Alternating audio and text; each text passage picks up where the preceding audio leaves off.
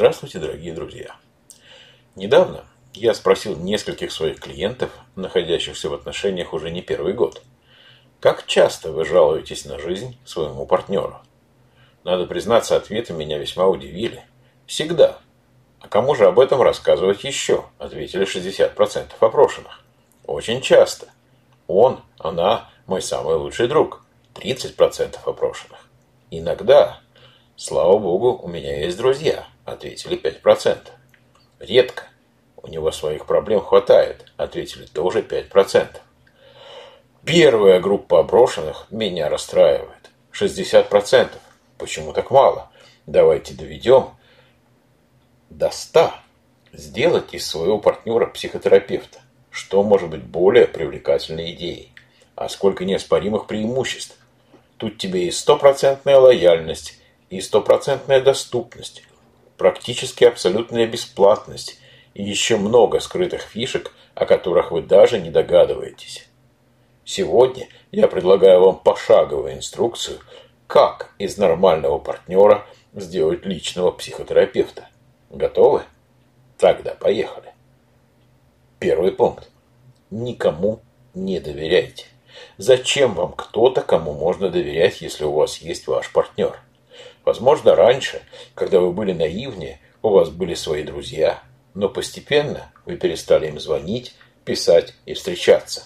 А может быть, у вас их никогда и не было, и ваш партнер был назначен вами, вашим пожизненным терапевтом с самого начала ваших отношений. Быть единственным человеком, который бесконечно слушает ваши проблемы, рано или поздно станет тяжелым бременем для любого нормального человека. Но мы с вами здесь ни при чем, правда? Он же знал, на что шел. Пункт второй. Говорите только о плохом. Кому нужны эти разговоры о победах, радости и счастье? С этим мы справимся самостоятельно. Жалуйтесь, жалуйтесь чаще. Ведь чем больше вы жалуетесь, тем он, она больше сможет для вас сделать. Правда? Жалобы лучше чередовать. Сначала предъявите раз десять одну и ту же жалобу. Терапевты бывают такие бестолковые. Затем добавьте парочку-другую абсолютно новых. Пусть он или она поймут, что вы тоже работаете над собой. Это ничего, что у него, у нее есть свои проблемы. Переключившись со своих проблем на ваши, она только отдохнет. Контролируйте ситуацию. Держите все и всегда под контролем. Мы же знаем с вами, что лучшая форма доверия – это ненавязчивый контроль. Ваш терапевт обязан доверять вам, потому что вы доверяете себе. Задумайтесь, как здорово звучит. Чуть было не забыл. Не давайте ему или ей жаловаться в ответ. Потому что для психотерапевта это крайне непрофессионально. Да и потом искать помощи у человека, который сам постоянно нуждается в помощи, это очень жестоко. Пункт четвертый. Верьте в настоящую любовь. Конечно, ваша любовь – это настоящая любовь. Ведь любовь равно забота, правда? Забота о вас. То, что вы используете своего партнера не по назначению, и это оказывает на него или на нее ощутимое давление, ничего не значит. Он или она должны быть всегда рядом и всегда ставить свои потребности ниже ваших. Это же нормально. А как они еще могут доказать вам свою любовь и преданность? Созависимые отношения не верьте. Это происки тех, кто завидует вашей настоящей любви. Пункт пятый. Не переживайте, у них всегда все хорошо. Очень скоро ваш партнер, ну тот, который терапевт, перестанет делиться с вами проблемами, потому что не захочет вас расстраивать. Вам ведь и так тяжело, зачем на вас взваливать что-то еще? Это ничего, что он или она смотрят на вас как на ребенка, а на себя как на опекуна. Вторые мама или папа никогда не помешают. Пункт шестой нашей инструкции. Когда ваши отношения станут хуже, обвините во всем своего партнера. Главное – твердо верить, что если бы он, она любили вас больше, ничего бы такого не случилось.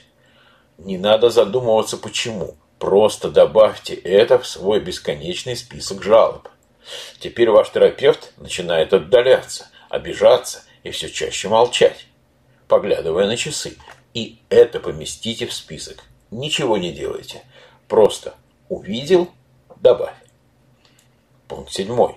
Вовремя начните поиск другого психотерапевта. Этот явно некомпетентен. Очень важный пункт нашего руководства. Не пропустите. Помните пункт номер три про контроль? Хорошо, что мы все контролируем.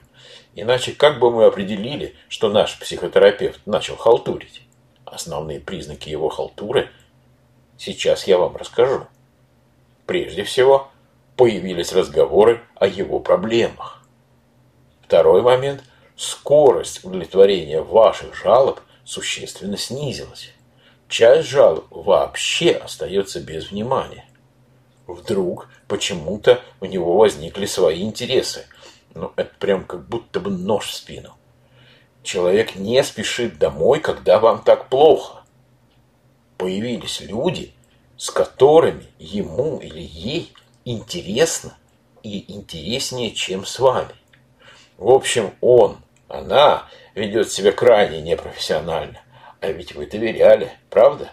Похоже, ваш психотерапевт устал, и его пора менять.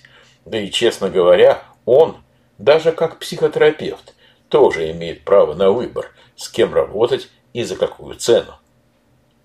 Надеюсь, вы правильно поняли мою иронию. И если это руководство резонирует с вами, возможно, пора спросить себя, почему вы оказались в этой нездоровой атмосфере с вашим партнером? Вполне вероятно, что истоки подобных отношений по типу терапевт-клиент лежат в вашем детстве или в подростковом возрасте. Не исключено, что вы видели, как один из родителей постоянно жаловался другому и упрекал его в бездушии. А может быть, вы были втянуты в роль спасителя с родителями, который завис в роли жертвы. Может быть, вы были ребенком депрессивных, тревожных или злоупотребляющих чем-то родителей, и однажды взяли на себя роль козла отпущения с одним из них, слушая жалобы, истерики и истории, которые были явно вам не по возрасту. Возможно, вы просто никогда не получали достаточной поддержки, особенно в своей семье, от своих близких, и теперь отчаянно пытаетесь компенсировать этот дефицит во всех своих отношениях. Если это так, я рекомендую вам обратиться к настоящему терапевту, поскольку только он сможет помочь вам понять, как вы попали в эти токсичные отношения по типу клиент-терапевт и как вы сможете освободиться от них.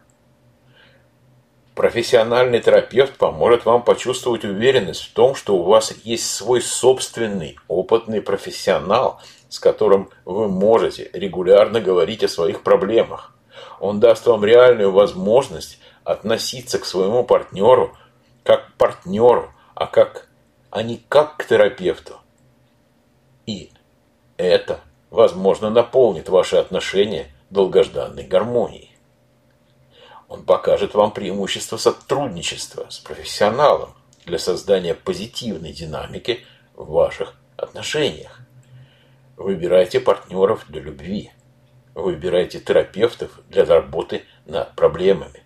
Пожалуйста, не перепутайте. А у меня на этом все. Я благодарю вас за внимание. И до встречи в новых подкастах.